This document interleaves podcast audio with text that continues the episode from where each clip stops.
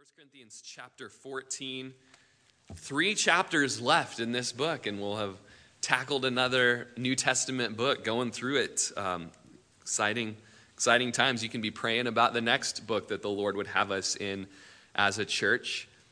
And uh, let's go ahead and pray before we get into the word. First Corinthians fourteen. Lord, as we get into uh, just this passage where it shows us clearly the purpose of the gifts, the spiritual gifts within the church, and um, Lord, how they're to function, how they're to be used, specifically tongues and prophecy, and, and even how this can sometimes be a, a, a controversial topic, or maybe even something that, that people want to shy away from.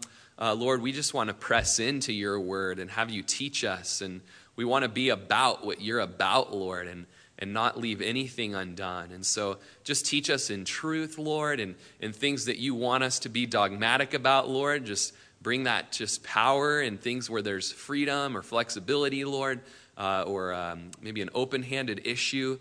Lord, we would just be open-handed today. But Lord, we pray that most of all, Jesus would be seen during this message. Uh, people would long to know their Savior more. And, um, and Lord, that people would be edified and built up through this time. Pray this in Jesus' name. Amen.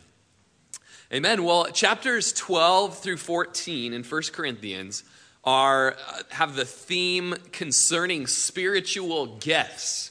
Uh, we've spent probably the last five weeks looking at spiritual gifts. It begins in chapter twelve, verse one, where Paul says, I don't want you to be ignorant concerning spiritual things. Uh, and the context would suggest actually spiritual gifts. And we've found over the last few weeks that everybody who's a born-again Christian has been given a gift from the Lord, a radical gift that um, uh, might be something that seems like a natural talent you have, but it's going to be even more enhanced and even more powerful than that. It's going to be something that uh, when you use it, uh, it's an obvious manifestation that the Holy Spirit has shown up.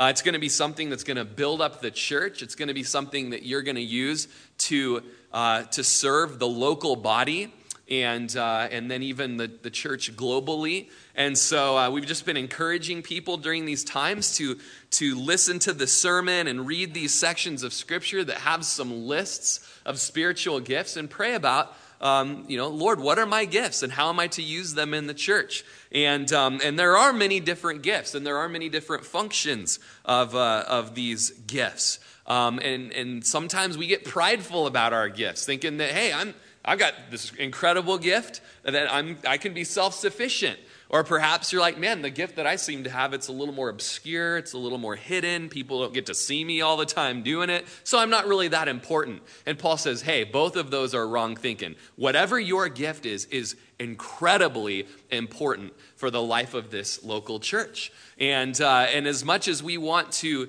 get distracted with, you know, how important or unimportant we are, uh, Paul went to chapter thirteen and told us, hey, the greatest, most important thing that you should seek, even beyond what gift you might have, is love, all right? It, love is what is, it should be paramount, should be flowing forth from the throne of God into our lives and then out of our lives into the lives around us. Love is super important, and it's totally seen in the man Jesus Christ, in the God-man, Jesus Christ. And that's what we looked at last week, the imperative of love in the Christian life, specifically in how we use gifts. And so that's kind of where we pick up in chapter fourteen here, where after chapter thirteen, this love chapter, Paul starts out by saying, pursue love, pursue love, and desire spiritual gifts.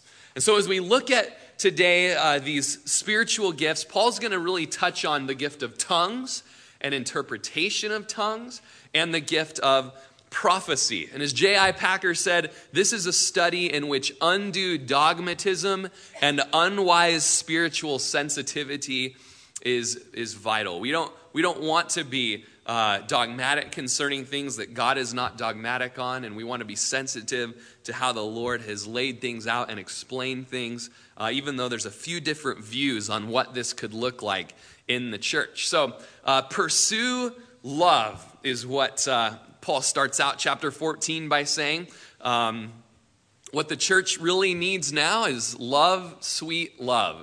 It's the only thing that there's just too little of, all right? And so pursue that uh, in the church. Eagerly pursue is how the Amplified Translation puts it. Chapter thirteen had this very detailed description from God of what love should look like and what love shouldn't look like. And Paul tells us, pursue that love. Press into that love. Strive for it. Pray for it. Repent where you see that that love is just not existent. Pursue this love. And while you're striving for love, it's okay to have a desire for spiritual gifts as well. He says, desire spiritual gifts. It's okay to set your heart on a spiritual gift. Clear back in chapter twelve, verse thirty-one, we see that we're to earnestly desire the best gifts. And yet I show you a more excellent way, love each other, all right? So yeah, love each other, pursue love, but also don't forget to fervently, prayerfully look into what your spiritual gift might be, maybe a gift that's needed in this church, and ask for uh, that spiritual gift. Uh, clear down in ch- this same chapter we're in, chapter fourteen, verse thirty-nine, he says, desire earnestly to prophesy. And we're going to see in this chapter why prophecy is so important and why we should uh, desire that it would be a gift that's used within the church today. And so he says there, desire spiritual gifts, but especially that you may prophesy.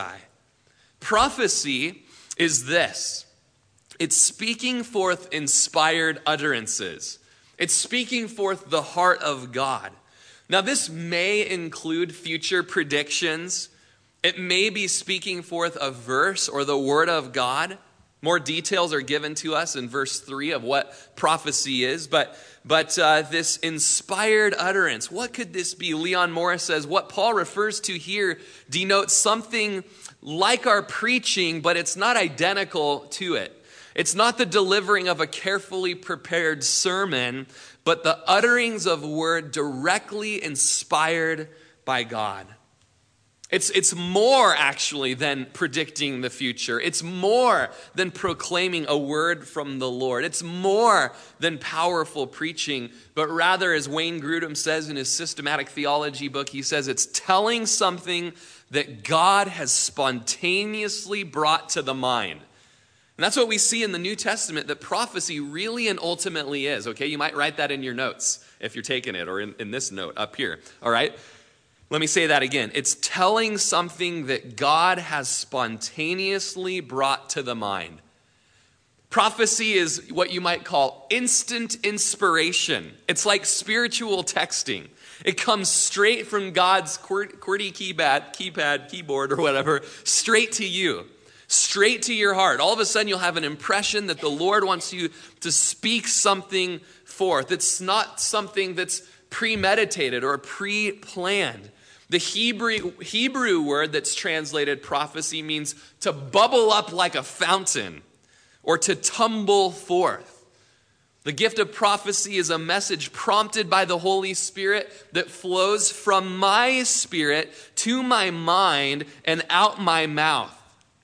It's spontaneous, it's ecstatic, it can be dramatic at times. God putting his words in my mouth and I speak them.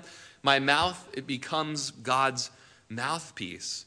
Amos chapter three verse eight declares about prophecy, a lion has roared. Who will not fear? The Lord God has spoken. But who can prophesy? Prophecy is a very powerful gift. First Timothy chapter four, fourteen, Paul tells Timothy, don't neglect the, neglect the gift that's been given you through the laying on of hands and through prophecy.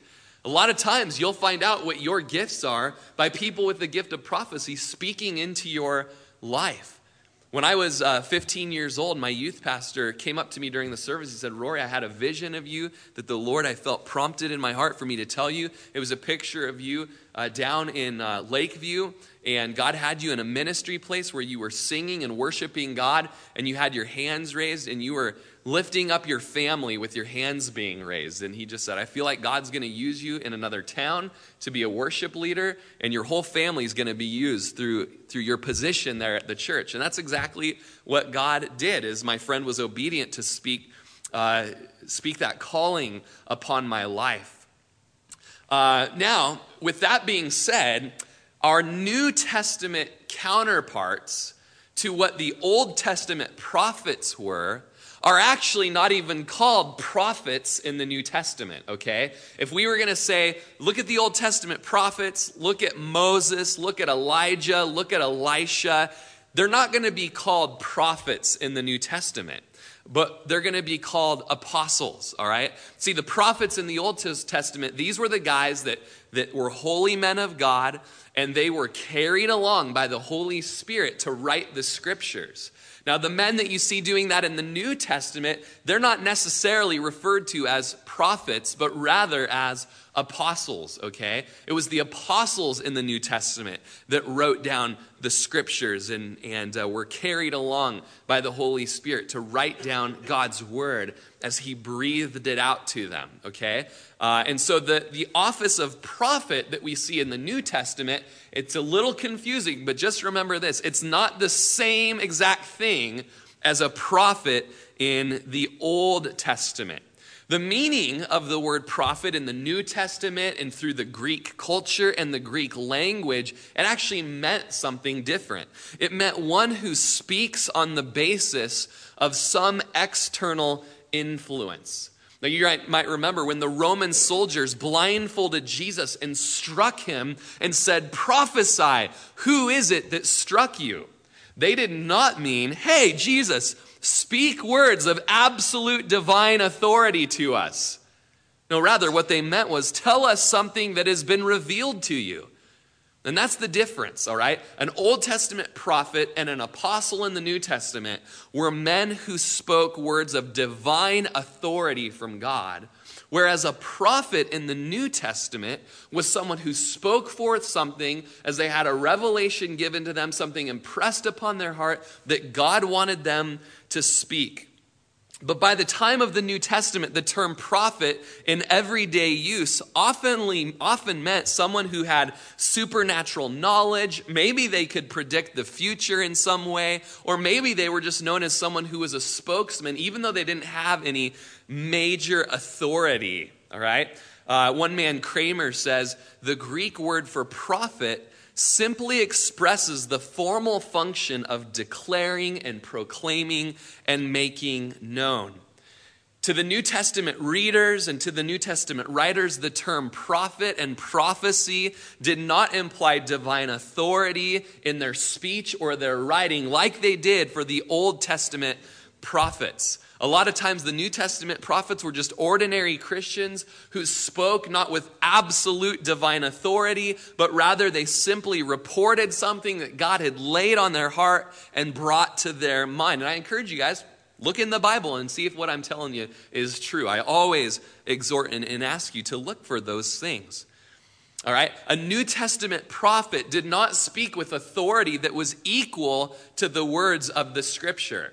In other words, we read the scripture and we bow our knee to the authority of the word of God. It's a wonderful study. Why do we look at the Bible? Uh, well, because the Bible has been breathed out by God. It's been divinely inspired by God, and it's profitable for our doctrine, which means our teaching of truth, our instruction, our training, our correction and rebuking of one another. It's all right here. All right, we don't need anything else. And so when a New Testament prophet comes on the scene and might say, hey, the Bible's great, but I've got something better, and it's just as authoritative as your Bible, as your leather-bound book in your hand, we can say, you know what? Sorry, but I'm gonna I'm gonna go with the Bible first, and then I'll pray about what you have to say. And automatically, if it counters the Bible or says something the Bible doesn't say, sorry, buddy, I'm, I'm not receiving that, all right?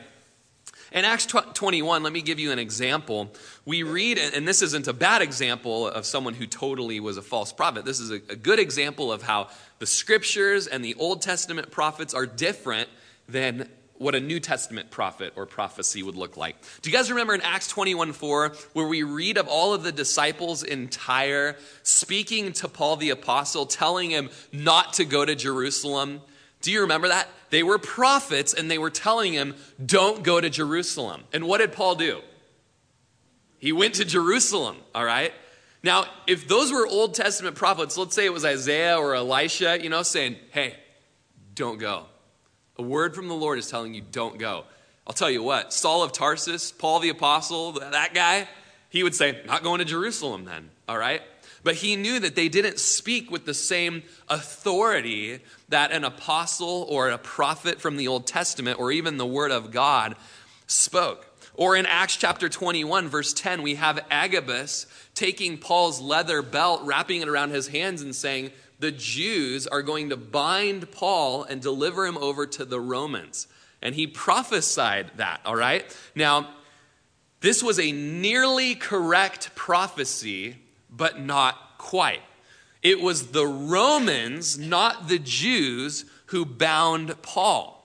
All right? This is what's called a fallible prophecy. All right? And it's the definition of this New Testament congregational prophecy that we speak of today. All right? It's reporting in your own words something that God has spontaneously brought to mind. Now, this, this guy Agabus, he was very near correct, and a lot of what he said was true, and it happened, and you know, Paul did go, he did get bound, he was delivered, but it wasn't exactly how he prophesied. And so it just shows us that that as someone speaks forth what they feel the Lord is impressing on their heart, it's going to be very nearly nearly true, and probably even true ninety-nine percent, but we still have got to test it and not hold it to the same degree of the written revelation of God, all right? We don't hold it above the Bible, and we don't hold it above the apostles and the uh, Old Testament prophets, who also would be um, synonymous with the writing of the Bibles. Are you guys, are you guys there? Later on in chapter fourteen, and that we're here today, in verses twenty-nine through thirty-eight, Paul says, okay, if you've got a prophet speaking in the church, you've got to have two or three people judging them to see if the what they're saying is true. Whereas if the Old Testament prophet spoke, you didn't have people sitting there judging and testing and making sure that these things were right. Also, in our same chapter we're studying today, Paul claimed an authority that was far greater than that of any prophet that was in uh, in Corinth. Now, a problem that we have in the New Testament uh, living today, where, which we are living, we're living in New Testament Christianity, is many people who feel they have the gift of prophecy like to preface their prophecies with, thus saith the Lord, all right? And you just expect thunder and lightning to crash while they say it. Yes, you know. Um, it's something we don't see in the New Testament, okay? We don't see the New Testament prophets speaking in this way. And sometimes this gives the impression that the words that are going to follow are God's very own words, whereas the New Testament just doesn't justify that position. Um, and even most charismatic prophets would say, yeah, when I prophesy, I don't want anyone to actually think like, God is speaking through me, and what I say is equal or greater to what we've had in Scripture. Most biblical, even charismatic um charismatics would say, no, I'm, I'm not on that same level. And so if someone, you know, as Wayne Grudem said, there would be much gain and no loss if that introductory phrase were just kind of dropped off of our New Testament prophesying. And if someone really does feel like God is bringing something to mind that should be reported to the congregation, there's nothing wrong with saying, and, and so this is for you, if you feel you have the gift of prophecy, there's nothing wrong with saying, gosh, I really feel that the Lord is putting on my heart this to speak and this to share. I'm really, I'm really feeling strongly that God has something to speak to us, or a similar situation that doesn't sound as forceful as a thus saith the Lord, all right? Because let me tell you this, if you're saying, God just said this, then you better darn be sure that it happens. Or as I said a couple weeks ago, then the Old Testament would say, we take you outside and introduce you to a crowbar, okay? Deuteronomy eighteen, read it yourself, all right? To have a gift of prophecy requires waiting on the Lord and listening for him and hearing and being sensitive to his promptings in our hearts. Probably what is needed most in uh, in this church even is a strong balancing influence of of having a heart that's like sensitive to the Holy Spirit, what's even called subjective relationship with the Lord. And I read a lot of Wayne Grudem in his theology book um, this week, and I would just quote him again. There's also an opposite danger of excessive reliance on subjective impressions for guidance, and it must be clearly guarded, guarded against. These individuals need to place more emphasis on Scripture and seeking God's sure wisdom written therein. So let me just say this. A lot of times with our in our use of spiritual gifts, we've got people that are clear over on this end, and they're just so wanting the Holy Spirit to move in power and get the emotions rolling and let's be dramatic that they just set aside the Bible and all of the parameters for how to use our gifts and how to conduct ourselves within a corporate setting like this, that they're like, it doesn't matter, the Holy Spirit's on me, you know, or whatever. And that's like way over here on this end, all right? And then over here on this end, you've got people that are like, no, just teach me a doctrinal sermon and I don't want the Holy Spirit at all or something. And it's like, well, dude, you've messed up because Holy Spirit is in doctrine, all right? And this is true Christian teaching. And so we don't want to be clear over here, holly, holly, holly, you know, we don't want to be, no Holy Spirit for me, all right? We want to be balanced. We want to have, as I've said before, you know, if you have uh, too much of the Holy Spirit with none of the Word, then you're going to blow up, all right? And if you have too much of the Word with no Holy Spiritual influence, then you're going to dry up. But if you just have that right balance of Holy Spirit, we want you, we believe we can be emotional in front of you, and you t- we're tender, you touch our hearts, you use us. You're a dramatic God, you know. At the same time, oh, your word governs my life. It's the authority. We bow our knee to you. Then you know what? You grow up, all right? You don't blow up. You don't dry up. You grow up. And so that's what we endeavor here at Calvary Chapel. Now, as I said, lest we meet some crowbars in our church, there is an absolute necessity for truth and for accuracy in all of our prophesying. And let's just look at Deuteronomy eighteen, twenty through twenty-two. It says, "But the prophet who presumes to speak a word in my name, which I've not commanded him to speak, or who speaks in the name of other gods, that prophet shall die."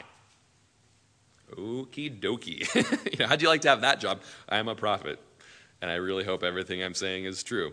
"And if you say in your heart, how shall we know the word which the Lord has spoken or has not spoken? When a prophet speaks in the name of the Lord, if the thing does not happen or come to pass, that is the thing which the Lord has not spoken. The prophet has spoken it presumptuously. You shall not be afraid of him." All right? And so, you know, Old Testament prophecies, the, the false prophet would be stoned. He would be put to death. And we see that there's not that same type of prophet office in the church today, all right? We don't have to have that fear either of, um, of death like that. And in our church prophecies, even many of the more charismatic writers agree that we need the caution of testing everything that's spoken according to truth and according to the Scripture. A man named Michael Harper, who's an Anglican charismatic pastor, says this: "Prophecies which tell other people what they're to do are to be regarded with great suspicion." All right?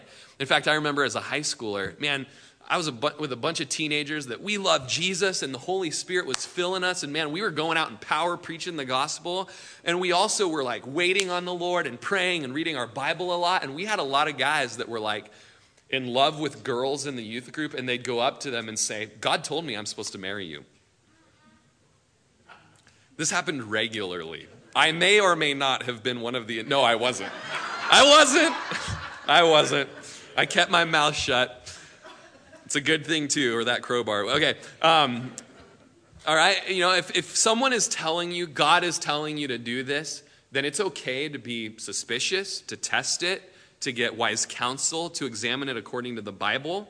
All right. Donald Gee is an Assemblies of God um, preacher and writer, and uh, and would be considered on the more charismatic end of things. And he says, "Many of our errors where spiritual gifts are concerned arise when we want the extraordinary and exceptional to be made the frequent and habitual.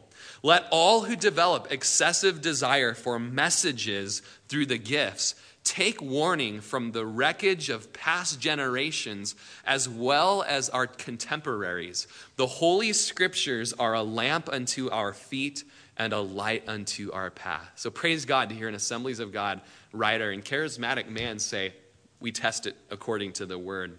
And Donald Bridge, he's a British charismatic pastor. I didn't know there were British charismatic people ever. Just kidding. He said, do you, li- okay, no, do you, lum- do you luminous constantly find that God tells you to do things? The illuminated are often very sincere, very dedicated, and possessed of a commitment to obey God that shames the more cautious Christians. Nevertheless, they are treading a dangerous path. Their ancestors have tried it before and always with disastrous results in the long run. Inner feelings and special promptings are by their very nature subjective. The Bible provides our objective guide. And so we test everything according to the Bible.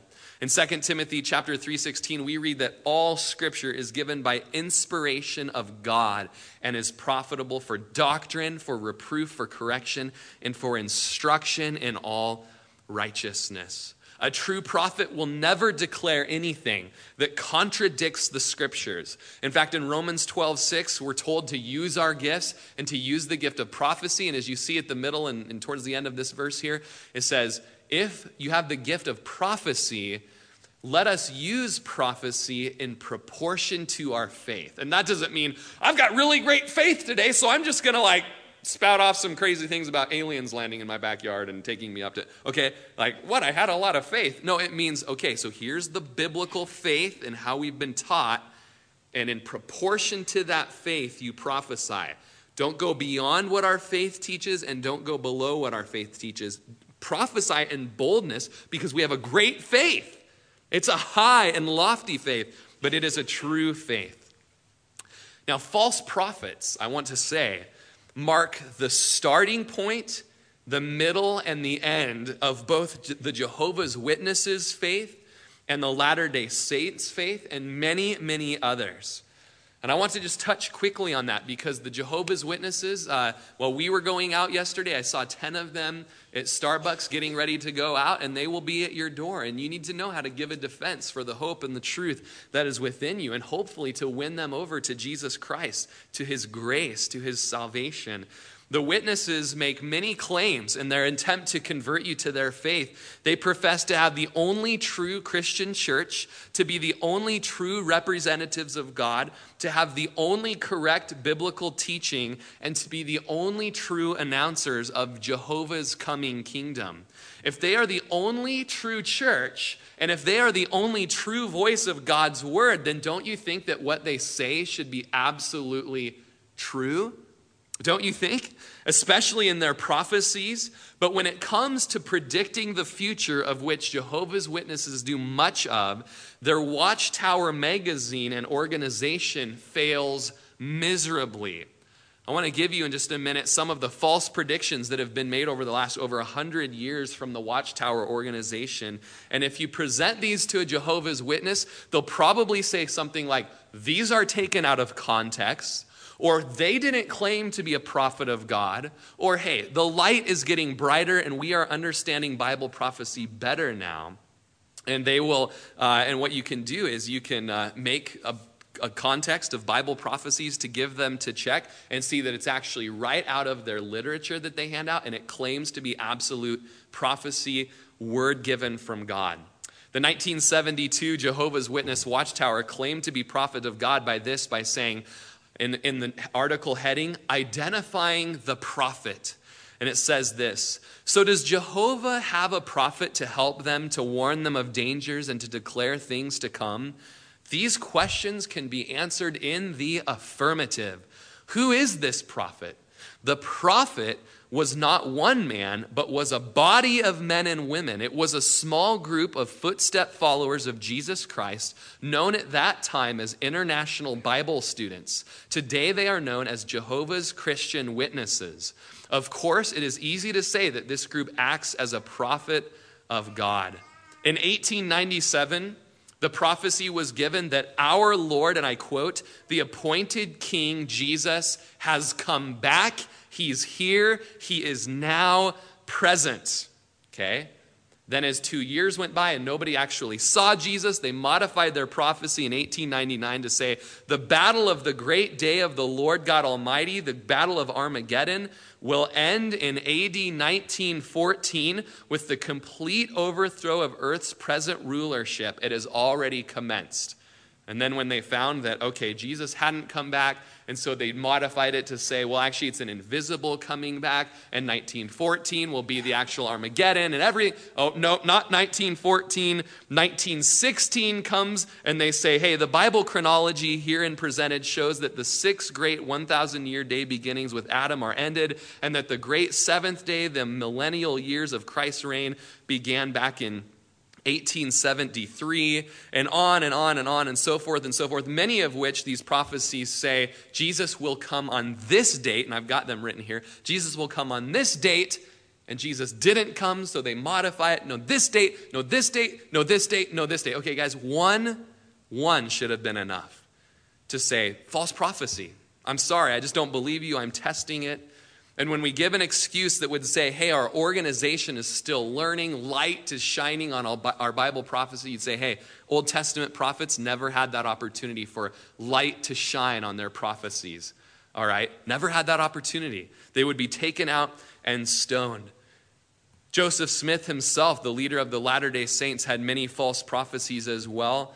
Uh, he had a prophecy about Jesus' return within fifty-six years of this certain writing.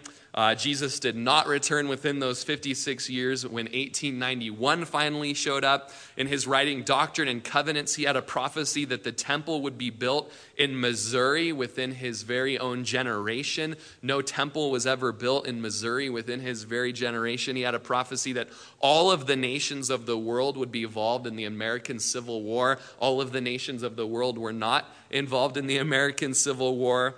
Uh, he had a prophecy that the earth would tremble and the sun would be hidden in not many days. That didn't take place, so on and so forth. False prophecy after false prophecy. And I don't mean to pick on Jehovah's Witnesses nor Mormons, but I would say this. If this happened within Calvary Chapel, which oftentimes it does, some man will stand up and say, I have a thus saith the Lord, and I'm supposed to marry you or whatever, you know. And the girl's like, mm-mm, you know. And we go and we lovingly correct that individual and say, I'm sorry, that's not a word from the Lord. All right, we don't ask you to blindly follow us at Calvary Chapel of Crook County. We say you are sensible people. You all own Bibles. Open them up and learn, all right, and come and speak if you have questions or if there's something that seems unbiblical that we're teaching. Moving right along, in verse two, whatever. Think you're better than me? Okay. In verse two... And yes, I do have it planned in my notes to go all the way through the forty verses today. Probably not going to happen, but he who speaks in a tongue does not speak to men but to God, for no one understands him. However, in the Spirit, he speaks mysteries. Okay, so I especially desire that you may prophesy in verse one. And then he goes on to speak about, okay, so why? What's, why not? Why not everybody should especially desire to speak in a tongue? Well, tongue, it's the word glossa, and it means an unknown language, an ecstatic language, uh, the, this gift of tongues. Uh, it's an incredible gift. It really is. We see it, its first account in the New Testament was on the day of Pentecost. And in Acts chapter two, verses one through four, we read about it. It says, when the day of Pentecost had fully come, they were all with one accord in one place. And suddenly there came a sound from heaven as of a rushing mighty wind, and it filled the whole house where they were sitting. Then there appeared to them divided tongues as of fire, and one sat upon each of them. And they were all filled with the Holy Spirit and began to speak with other tongues as the Spirit gave them utterance.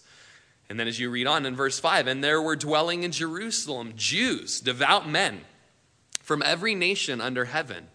And when this sound occurred, the multitudes came together and were confused because everyone heard them speak in his own language. Then they were all amazed and marveled, saying to one another, Look, are not all these who speak Galileans? How is it that we hear each in our own language in which we were born? Parthians and Medes and Elamites, those dwelling in Mesopotamia, Judea and Cappadocia, Pontus and Asia, Persia, Pamphylia, Egypt and the parts of Libya joining Cyrene, visitors from Rome, both Jews and proselytes, Cretans and Arabs, we hear them speaking in our own tongues the wonderful works of God. So they were all amazed and perplexed, saying to one another, whatever could this mean? And so we have in First Corinthians fourteen a description of what tongues is, and it correlates with the very first account of tongues being used in the New Testament. We read that there in verse two, one with the gift of tongues does not speak to men, but to God. For no one understands him. However, in the Spirit, he speaks mysteries.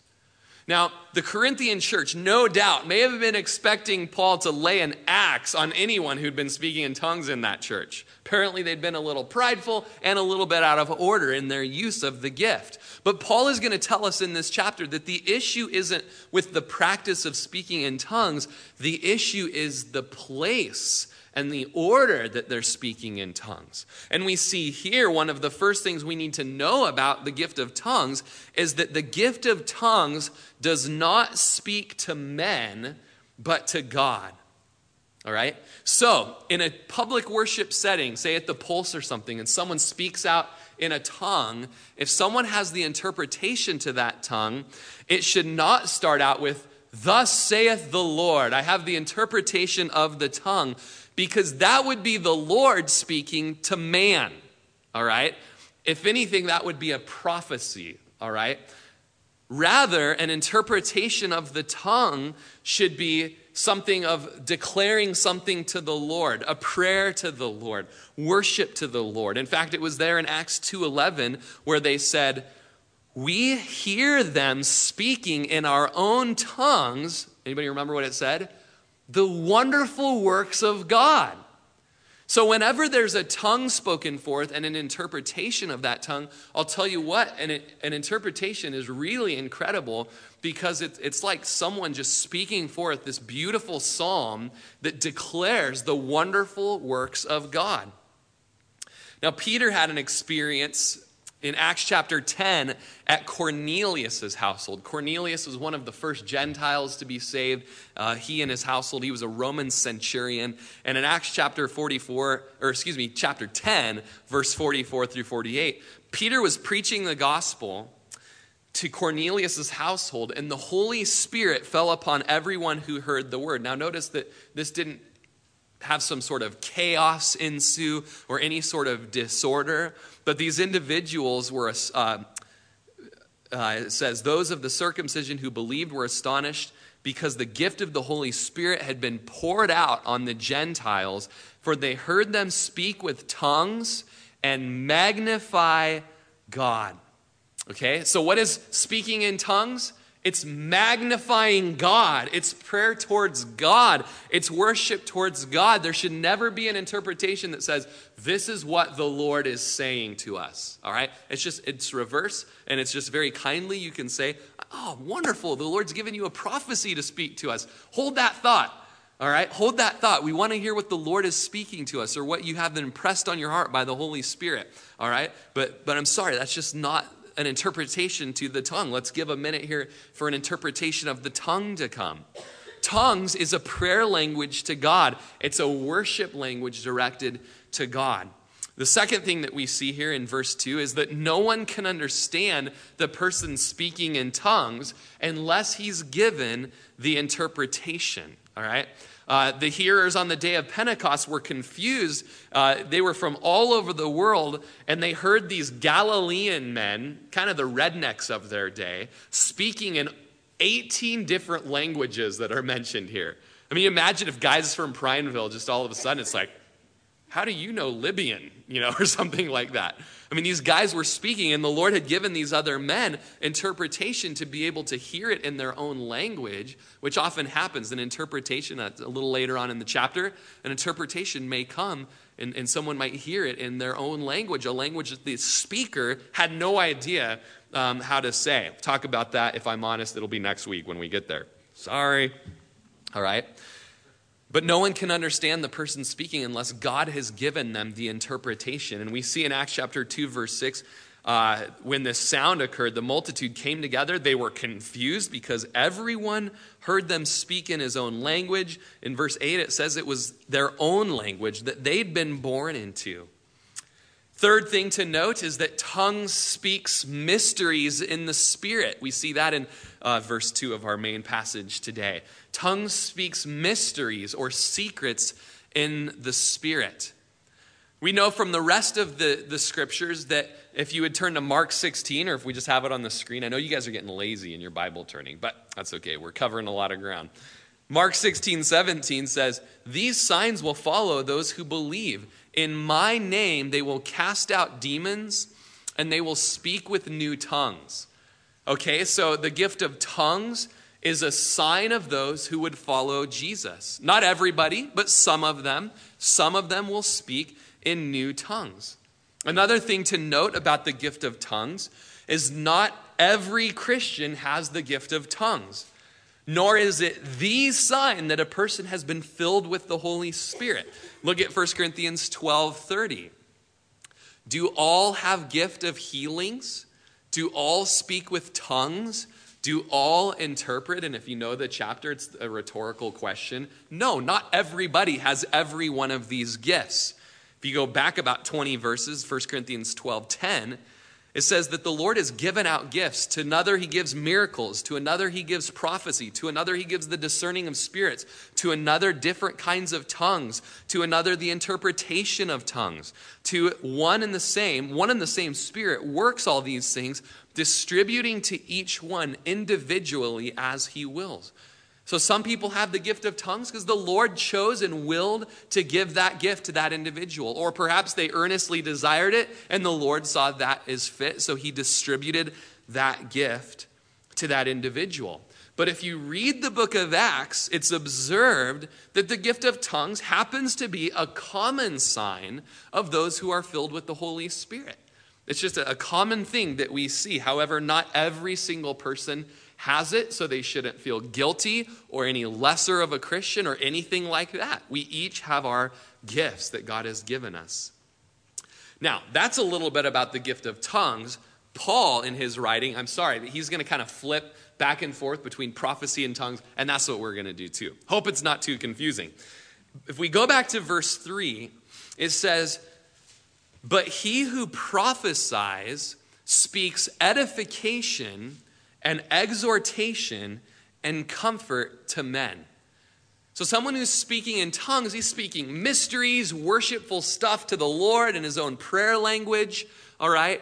However, prophecy, we have a few points here. Number one, he who prophesies speaks edification, all right? Prophecy is an utterance from God to men that will edify them. What's edify mean? It's a construction word for all of you contractors out there, and it means to build up, all right? It means to make people more able. And when someone speaks a prophecy, people that hear it, they are built up in their faith. Prophecies could include edifying content. In the Bible, we see some revelation about sin in people's lives. Sometimes there's predictions that take place. But as Paul says, man, we do everything for your edification. And that's what prophecy does. It edifies everybody that hears it. And two times in this chapter, if you just look down in your Bible, down at verse twelve and down at verse twenty-six, we see that the gifts, tongues, and prophecy should be used to build other people up. I'm sorry, Christian, it's not all about you. You are not the focus. Your experience with God, it's about building up the people around you. We see also in verse three here that prophecy is spoken exhortation. from the Lord. Exhortation means encouragement. It's kind of like spurring your horse on, spurring somebody on. It means to earnestly request or encourage someone, which we also see as a gift of the Spirit. And the Bible tells us that we're to exhort and rebuke with all authority. Let no one despise you. Every day, the book of Hebrews says, we should be exhorting one another to follow hard after God. And so prophecy is spoken uh, edification, it's spoken exhortation, and thirdly here, it's spoken comfort to men. The gift of tongues is to men from God. I'm sorry, the gift of prophecy, as if that didn't confuse you enough. The gift of tongues is to God, and we see here in verse three, the gift of prophecy is from God to men. And for these edifying reasons, Paul told the Thessalonians, do not despise prophecies. As we move on in the chapter in verse four, he who speaks a tongue edifies himself, but he who prophesies edifies the church. All right, so another point to note here is tongues edifies the one who is speaking it. Even if they don't understand what they're saying, they are edified. All right, in Jude chapter twenty, it says, beloved, building yourselves up on your most holy faith, praying in the Holy Spirit. And you might know, you could attest that if you have the gift of tongues, when you are just crying out to the Lord, you don't even know what to say, and you just step out in faith and let your spirit make utterance for you, then you just know, man, you are encouraged, you are built up, you know the Lord hears you, and you are encouraged in that. Romans eight twenty-six speaks to this, where it says, likewise, the Spirit helps us in our weaknesses, for we do not know what we should pray for as we ought, but the Spirit himself makes intercession for us with groanings which cannot be uttered. Now he who searches the hearts know what the mind of the Spirit is, because he makes intercession for the saints according to the will of God. Now, it's debatable if this verse is only speaking about the gift of tongues. But what can be said is oftentimes Christians don't know how they should pray. They don't know how to pray. They don't have the words to speak. And so they speak out in their prayer language that God's given them. They pray out in the gift of tongues. And the Holy Spirit knows what they are uttering. One Irish reformer said, when prayer reaches its highest point, words aren't enough. Those who pray in tongues are encouraged, because sometimes they just don't know what to pray. They don't know how to pray. So they pray out in tongues. Just it's them and the Lord, or it's them and their interpreter and, and a body of believers. But they're edified when they do it. If you would jump down to verse eighteen real quick, Paul says this. I thank my God I speak with tongues more than you all. Does it say that Paul would be someone that's like has a sour grapes flavor in his mouth about the gift of tongues? You do that? Oh, oh, it's so stupid, you know. You don't even know what you're saying, you idiot, you know. That's a lot of Christian reasoning. It's like, I just don't get it, so don't do it. You know, it's like, hey, sometimes we don't get what we're doing in Christianity. We look in the Bible, tells us to pray for someone to be healed. I don't know how it works, but I'm going to jump out in faith and I'm going to do it.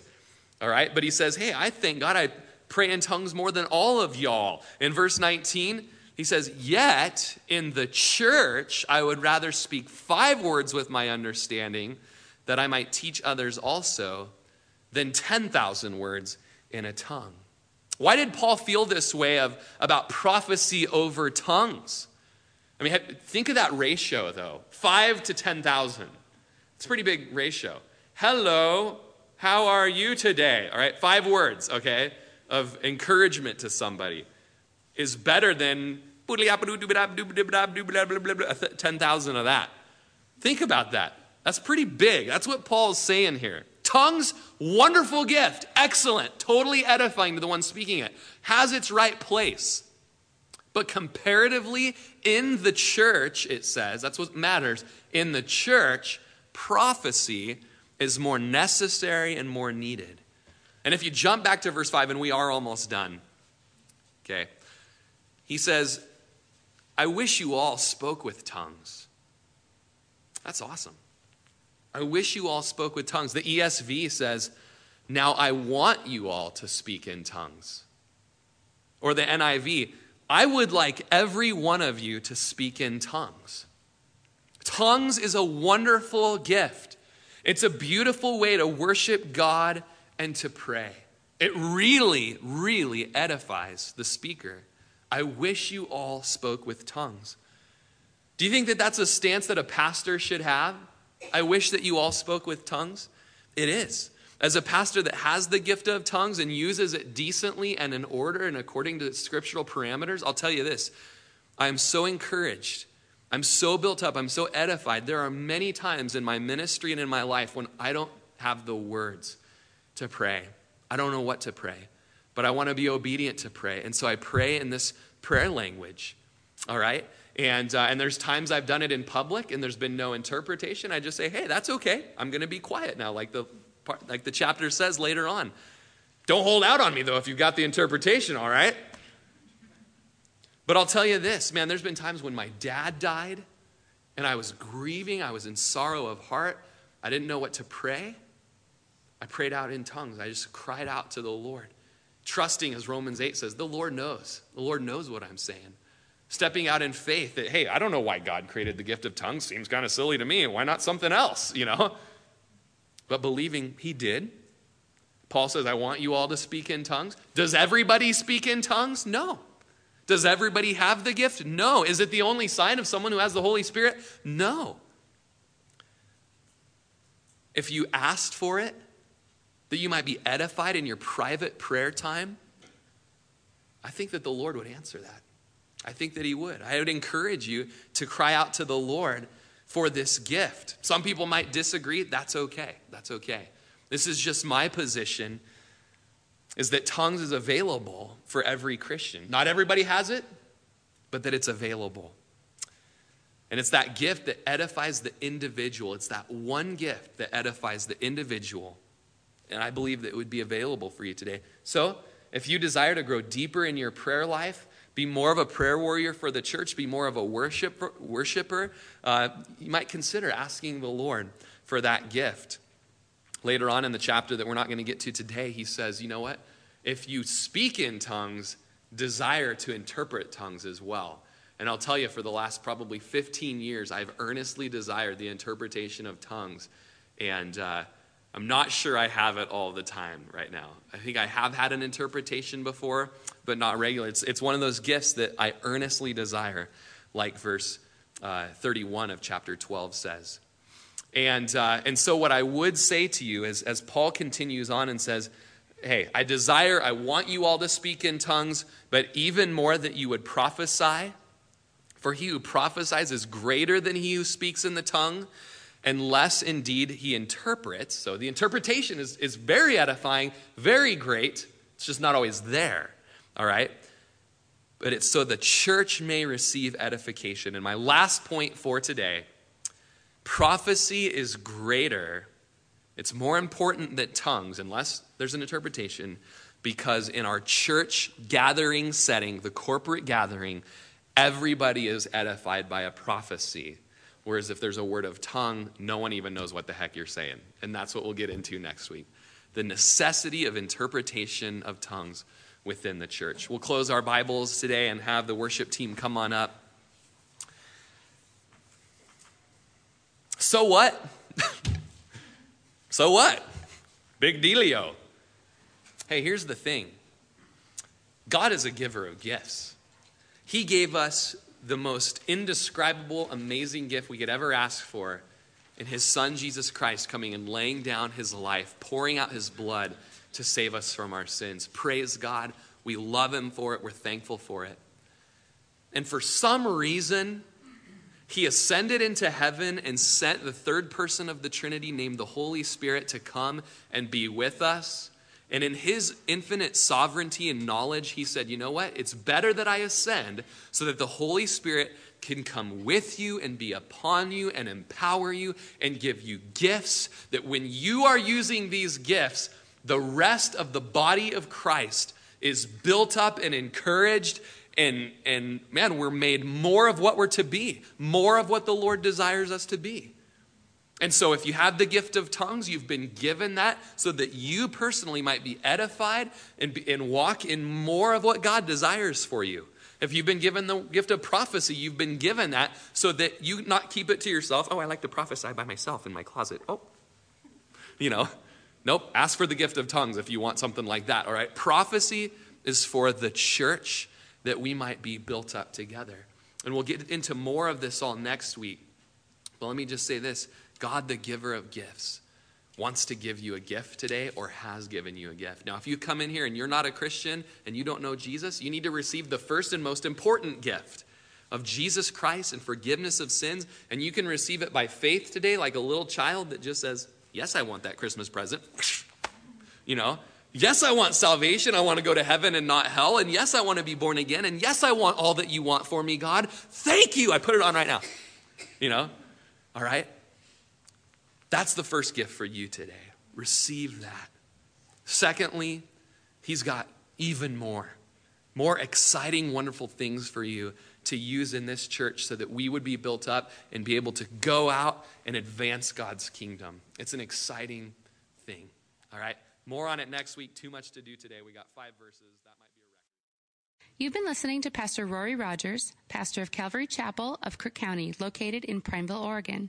For more information on this ministry, or if you'd like to contribute, please feel free to write us at P O. Box three seventy-eight, Prineville, Oregon nine seven seven five four, or check us out further at our website at w w w dot calvary crook county dot com. We thank you so much for listening, and we pray that this ministry has blessed you.